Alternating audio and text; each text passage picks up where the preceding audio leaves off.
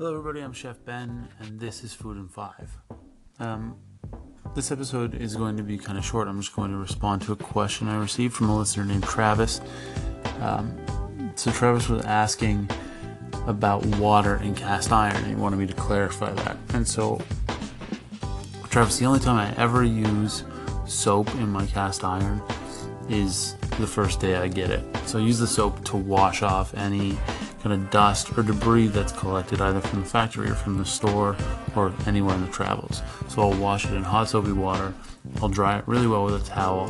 Then I'll put it over a burner on about uh, medium to medium high heat, and I'll uh, evaporate any excess moisture.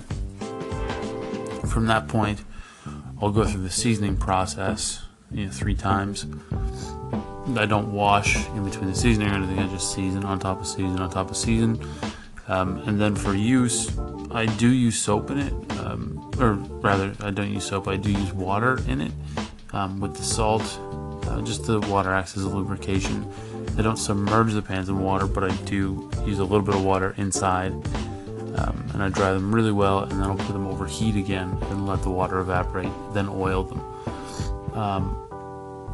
If there's something stuck on the pan, like uh, I don't know, something gets stuck on the edge, I will on occasion fill the pan with water and let that sit.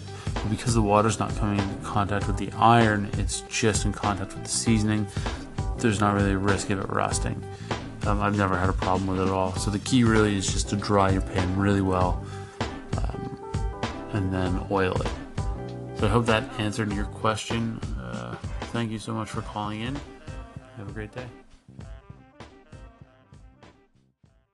Hey, Chef Ben, this is Travis.